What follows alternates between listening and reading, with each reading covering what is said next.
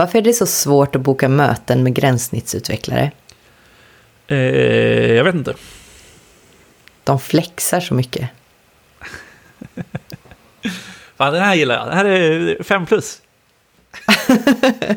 ja, tack, det är det... mitt eh, senaste. Ja, jag tycker det var alltså, ett av de bästa hittills. du bara kom till mig. Ja, jag förstår det. Det var, det var riktigt, riktigt bra. Uh, toppen. Jag, jag, nu är jag glad. Fan, jag räddade hela dagen. uh, ja, välkomna till ett nytt avsnitt av ASDF. Uh, idag tänkte jag att vi skulle prata lite om karriär. eller kanske liksom... Jag har, jag har lite tankar, men du kan få börja. Vad, vad, vad om du bara hör ordet karriär, vad, vad tänker du på? Är det positiva eller negativa kon, kon, vad heter det, konnotationer du får? Eh,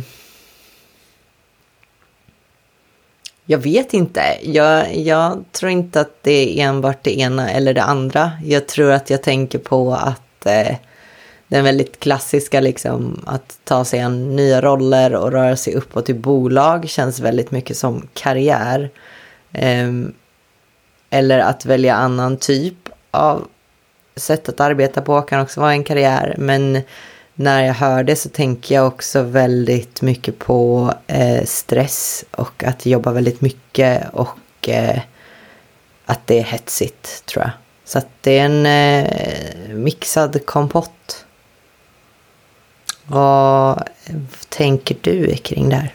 Um, jo, men jag har, jag har ändå funderat lite på sistone. För att så här, anledningen till att jag funderar på det är liksom så här, alltså, nu är jag konsult och så har jag tänkt lite så här, ja, hur länge vill jag vara konsult? Och vill jag liksom göra något annat än att bara skriva kod? Vill jag liksom gå vidare och göra någonting mer? Och då börjar jag tänka massa på så här, eh,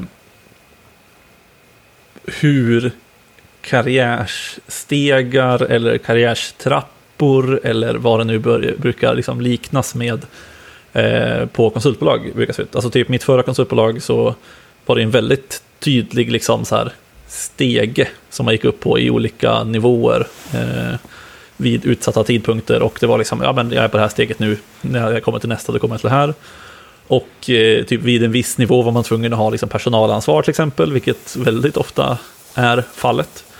Och då tänkte jag också så här, ja men okej, som utvecklare, vilka vägar finns det att eh, gå egentligen? För det känns som att det väldigt ofta eh, i min bild är att du är utvecklare och sen kanske du blir, ja men nu blir du lite teamlead eller techlead eller något. Det är liksom nästa steg. Och sen helt plötsligt så har du någon managerroll där du liksom kodar mycket mindre än vad du kanske utvecklar, även om du vill utveckla mer.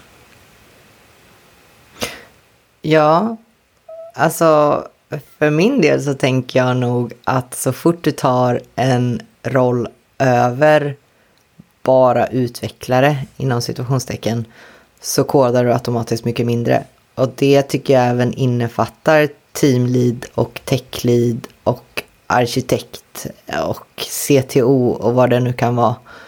Eh, techlead kan såklart vara annorlunda på olika ställen men jag tycker alltid att det blir så här, nu kommer vi in på det här med möten igen, men att det blir liksom mera Eh, administrativa saker som faller på de här rollerna, mera möten, eh, fler eh, ansvarsområden kring liksom om man håller på med rekrytering, mycket intervjuer och sånt och arkitektur är ofta mycket mer att sitta och tänka och testa saker än det att faktiskt rent koda. Så för mig så känner jag liksom att karriär härifrån kommer vara en karriär bort från att sitta nära kod liksom. Ja, nej, men precis. Nej, för det är liksom den bilden eh, jag också har som sagt. Och jag har liksom insett att jag vill nog liksom alltid koda, alltså som jag är nu. Så här, skulle jag liksom bli erbjuden nästa steg i karriären, oavsett vad det skulle vara, så skulle jag känna så här, ja, fan, det är liksom, jag vill nog koda mer. Eh, ja, men till exempel rollen jag sitter på nu hos kunden så är jag liksom 50% Scrum Master och gör ganska mycket liksom administrativa grejer som är runt omkring och sen 50% ungefär utvecklartid, även om det skiftar väldigt mycket mellan dem. Men det har liksom fått mig att inse att, ah, så här, vill jag ha liksom mer det här administrativa? Nej, jag vet inte om jag vill det. Eh, Sen samtidigt finns det mycket annat som kanske inte är att koda som, tyck, som liksom lockar, ja, men typ kanske hålla mer presentationer eller typ eh, någon typ av utbildningar eller eh, att man liksom gör events som är riktade mot utvecklare eller liksom, som är lite mer så här mjuka saker men som ändå på något sätt blir väldigt utvecklarnära. Och jag, jag tycker att det är så svårt att definiera så här någon typ av karriärsväg. Och har i och för sig alltid tyckt det, alltså även när jag var helt ny som utvecklare, man kände så här, ja ah, men man kanske vill bli tech lead sen i något team. Eh, för att det låter coolt. Då tyckte jag fortfarande att det är fortfarande lite så väldigt oklart hur vägen dit ser ut. Ja.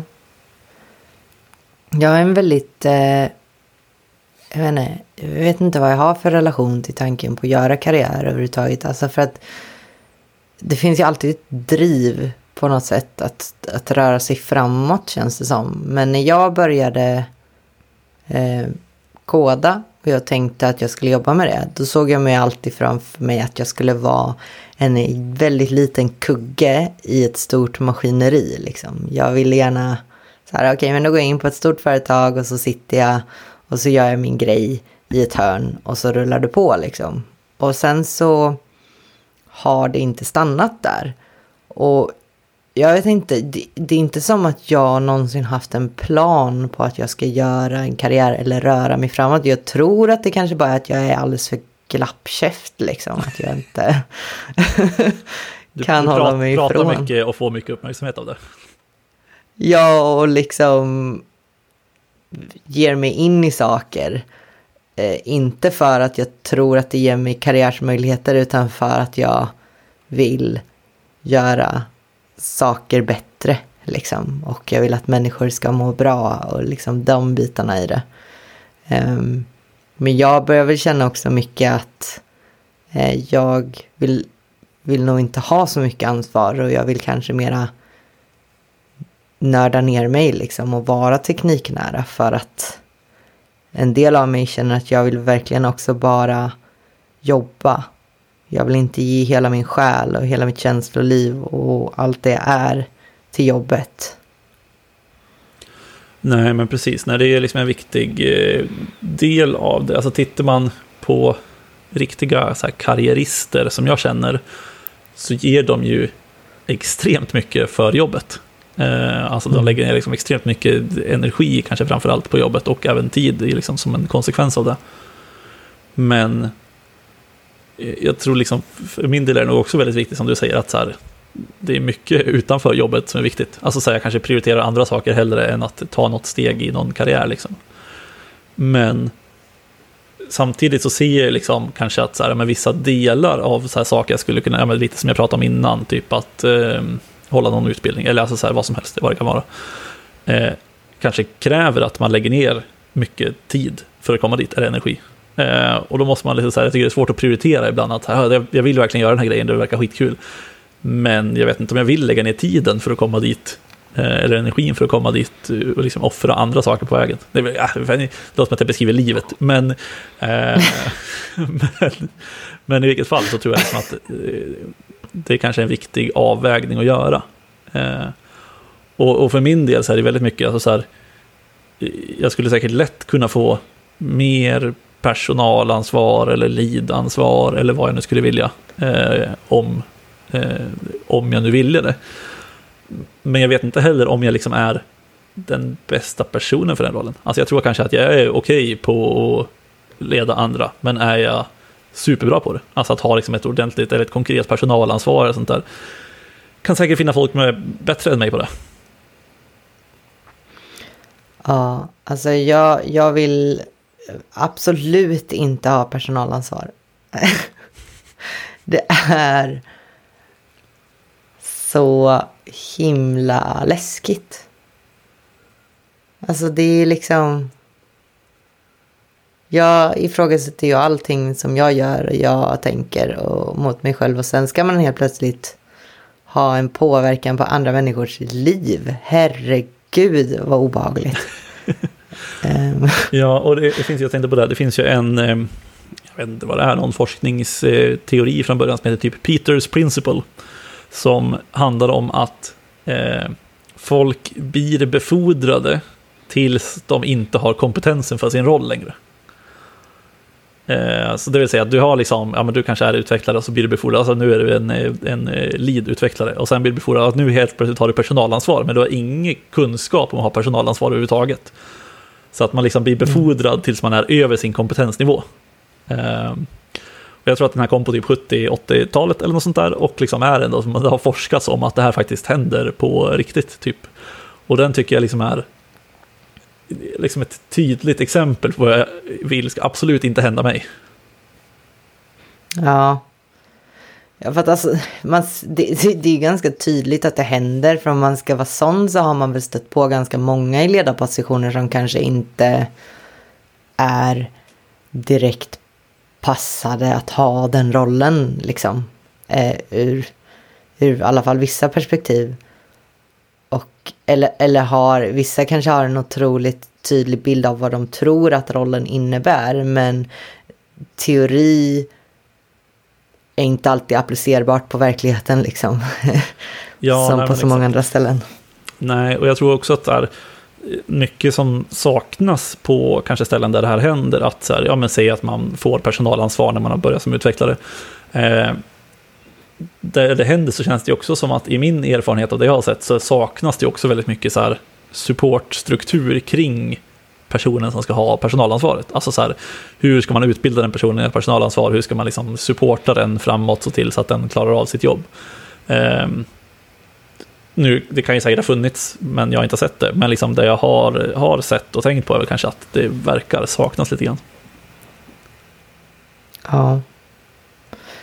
Alltså jag är också lite fascinerad av de här grejerna om man pratar liksom utvecklare och vilka man vill promota så. Och nu, nu ska jag in och vifta i det här ämnet som vi alla vet att jag gillar att vifta så mycket kring. Men just liksom om vi pratar många kvinnliga utvecklare till exempel. För man pratar mycket om att kvinnor just lämnar de tekniska rollerna. Eh, men många som jag har pratat med, alltså som har jobbat ett antal år också, blir alltid nästan så här eh, approachade av kanske ledning eller chef eller så här. Och, och mycket så här, men du är så himla bra på det här. Jag tror att du skulle passa i den här rollen om det kan vara produktägare eller engineering manager eller liksom vad det är och pushar att så här, men du är så bra på det här. Du är så bra på att lyssna på människor. Du är så bra på att göra det och liksom får dem att lämna de tekniska rollerna också. Och jag är så här, har väl ändå liksom också hamnat lite i den delen gång på gång.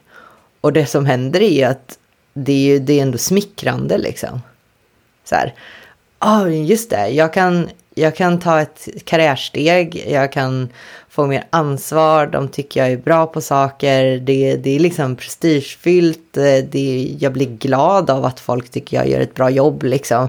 Så jag känner mig ändå manad att, att ta det beslutet. Men sen så om jag verkligen ska försöka känna vad jag känner så vill jag absolut inte göra det. Det är för jobbigt och det tar för mycket av mig. Jag vill ju bli bra tekniskt. Mm. Jag vill ju bli supernörd egentligen liksom. Ja, nej men verkligen. Och det är ju garanterat något som händer. Och jag vet inte om det är liksom att att, jag vet inte, att icke-män är liksom bättre på att visa upp saker eller om det är liksom, jag vet inte, jag, jag tror att det, jag har liksom ingen, inget eh, svar på varför det händer, men jag kan definitivt tänka mig att kvinnor, liksom, ja, men som du säger, att det känns som att man får liksom till slut lite uppmärksamhet och man får liksom en möjlighet och man kanske inte känner sig tillräckligt uppskattad vad man borde vara eh, på grund av andra saker. Liksom, och då känner man att okej, okay, men den här rollen kan jag, eh, är liksom en möjlighet jag inte ska tacka nej till. typ. Ja, sen så tror jag också det finns en väldigt enkel eh, liksom, del i det med som är, det finns en forskning som har visat på att mycket i typ heterosexuella relationer och så, så är kvinnorna de ofta som är bättre på att sätta sig in i, i partnerns perspektiv och forma sig efter vad den partnern gör eller behöver. Och jag tror att det kanske oftast tas med in på en arbetsplats också, så det kanske inte är så mycket att så här, eh, kvinnorna är nödvändigtvis bättre på rollen. Det kanske bara att de lyssnar lite mer eller kommunicerar på ett annat sätt. Vilket gör att man tror att då är det automatiskt så att hon är så bra på att ta hand om andra. Men jag tror att det är väldigt strukturellt egentligen. Ja, nej verkligen. Det, det kan jag absolut tänka mig liksom. Men eh, där behöver vi inte fastna. Men det är bara intressant för att jag har haft liksom så fort jag har, och det händer inte jätteofta, men så fort jag har en, en konversation med eh, liksom mer seniora kvinnor, kvinnliga utvecklare, eh, då är de upplevelserna eh, ganska lika ofta. Och det är ganska många som likt jag känner att men jag vill ju bara bli nörd. Liksom. Mm. Eh, ja.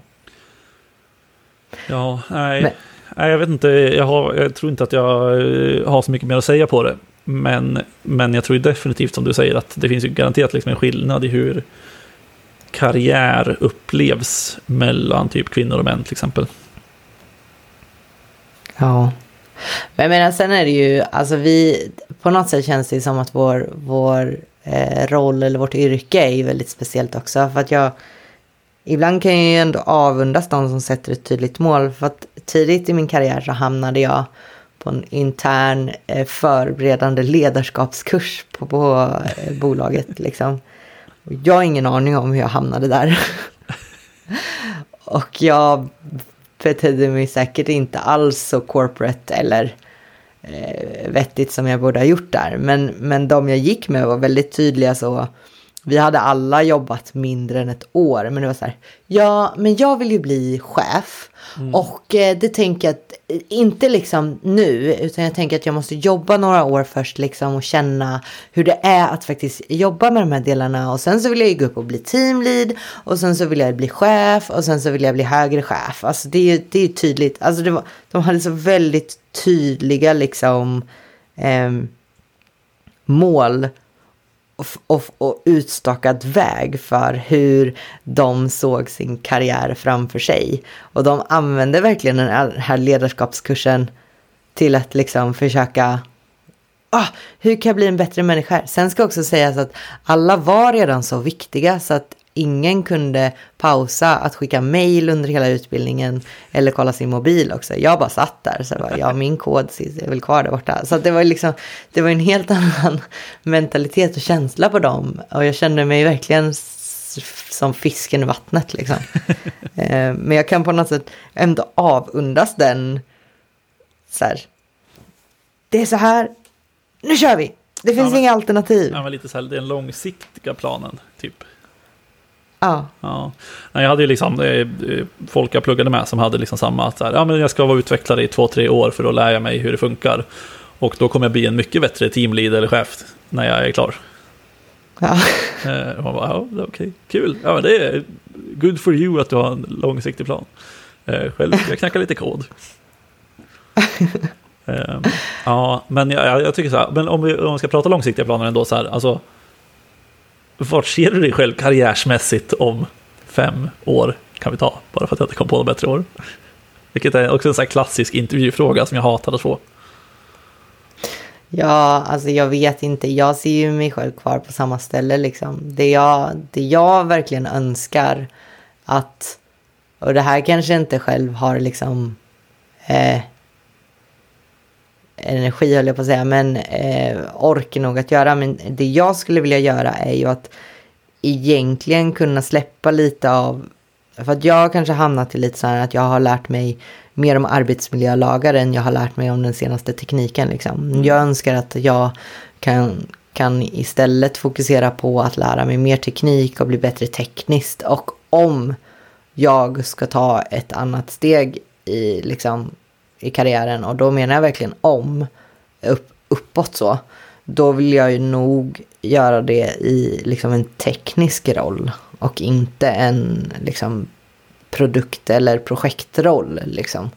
Så att, i sådana fall så ser jag mig ju förhoppningsvis mera åt det tekniska hållet. Men alltså, jag menar jag kanske bara harvar på på samma sätt. Jag har ingen aning liksom.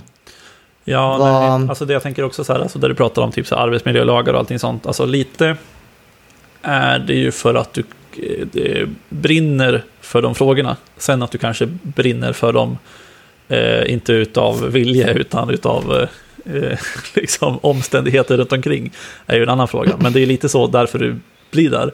Och att då kanske det tekniska liksom har blivit lidande eh, av det.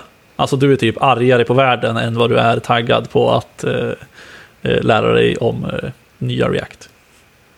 Ja, så är det väl. Så ilskan för världen tar över liksom. Också kanske hur tidigare erfarenheter eh, liksom kring händelser har färgat mig så. Men eh, ja, det hade varit skönt att kunna släppa. Kan vi inte bara fixa världen, tänker jag. Då skulle du kunna så. bli jävligt teknisk sen. Ja. Om du la liksom all den energin på, på det tekniska också. Eller hur, jag hade massor tid över. Men ja, vart eh, ser du dig om fem år? Jag tycker också det är en skitsvår eh, fråga. Alltså så här. Lite är det ju, som jag var inne på tidigare, så jag vill fortfarande skriva kod, jag vill fortfarande göra det. Men sen är det så här, ja, vill jag göra det hela tiden? Jag tycker till exempel att det är väldigt kul att liksom driva typ projekt i stil med att eh, ta fram eh, jag vet inte, några nya koncept på studentevent som vi håller på bolaget. Eh, bara för att ta ett trött exempel. Men eh, så jag tycker liksom sånt är extremt kul. Men jag vet liksom inte om jag kan liksom både göra det och knacka kod eller sitta hos kund 100%. Och det känns som att liksom, eh, min framtid kommer nog avgöras av hur mycket jag vill fortsätta vara konsult, tror jag. Eh, för vill jag fortsätta vara konsult, då tror jag liksom att jag kommer, liksom, jag kommer vara en mer erfaren konsult. Eh, eller mer erfaren utvecklare. Och liksom inte kanske tagen några andra tydliga roller, utan mer bara att man kan ta roller. Eh, och liksom mer tekniska och kanske inte sitta som Scrum Master. Eh, inte för att jag inte tycker om mitt jobb just nu, för jag tycker jag gillar det, men jag tror att i längden kommer jag tröttna på det. Ehm, men egentligen så tänker jag nog också att jag skulle vilja liksom så här, ja, men säga att man skriver kod 80% eller 75% eller något i den stilen och sen att man typ eh, bygger bolag eller liksom att man engagerar sig internt mer. Typ så här, ja men jag, nu ska, eh, om någon vecka här, nästa vecka tror jag, eh, så hostar jag typ så här ett Code in the Dark-event på jobbet. Att liksom kunna göra det lite mer, eh, ska man säga, dedikerat och liksom kunna tänka på, ja men hur ska vi göra det här eller hur ska vi jobba med rekrytering. Alltså så här, som sagt, jobba lite mer internt är det jag skulle vilja göra nu tror jag. Så att om jag vill göra om fem år är också en jävligt bra fråga. Fem år är fan piss lång tid. Det är lika länge som jag varit som utvecklare nu.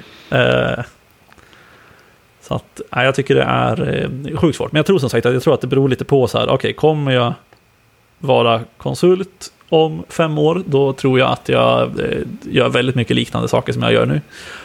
Och om jag inte är det, då tror jag snarare att jag sitter typ på ett produktbolag, kanske med någon väldigt, alltså rätt teknisk roll som utvecklare, men att man även tar ganska mycket tid och lägger på att typ eh, hjälpa rekryterarna med liksom, tekniska perspektiv eller hostar events eller annat eh, kul. Liksom. Evangelist kanske, Code in the Dark evangelist. Ja, för det är ju också en del. Jag tycker det är väldigt kul att, att liksom hålla presentationer och eh, sånt. Um, men jag är ju extremt dålig på att komma på idéer för presentationer. så eh, det brukar ju falla på det. Men, eh, men det är liksom också en grej som jag skulle kunna tänka mig. Men det känns också som en grej som kanske är lite, ja, man skulle ju kunna jobba på ett bolag där man faktiskt eh, jobbar som, jag tycker också evangelist är så jävla, eh, det är så oerhört eh, religiöst. Eh, ja. Vilket ger mig lite negativa vibbar av det. Eh, Men promoter kanske? Ja, promoter, exakt. Eller eh, vad heter han? Developer advocate kanske är det populäraste nu för tiden när man jobbar på något hippt eh, utvecklarfokuserat bolag. Ja, jag är inte så hipp. Jag hör ju, jag har tappat det fullständigt. ja, det är inte, inte lätt alla gånger. Eh, nej, så jag, jag, vet, jag vet, ni hör, du hör ju själv hur flummigt eh, hur flummigt jag började prata om det. Och det var därför jag liksom också tyckte att det var lite kul att eh, prata om. Eh, för det är lite de här tankarna jag har gått och funderat på. Liksom, vad, fan, vad fan är en utvecklarkarriär lite grann? För en själv och andra. Ja. Alltså jag tror att så mycket, i alla fall för min del, handlar också om eh, hur jag själv, min egen relation till mig själv och hur jag lär mig prioritera hela livet liksom. För att jag tror, och jag tror inte jag är ensam om det, men ju, ju yngre man är desto mer kanske man bara kör liksom. Och jag har ju under många år bara kört på utan liksom respekt för mitt egna välbefinnande och min egna ork och, och liksom att jag ens ska ha ork att göra någonting annat i livet liksom. För att jag har varit väldigt fokuserad på så här att ja, är jag inte bra på jobbet då är jag ingenting liksom.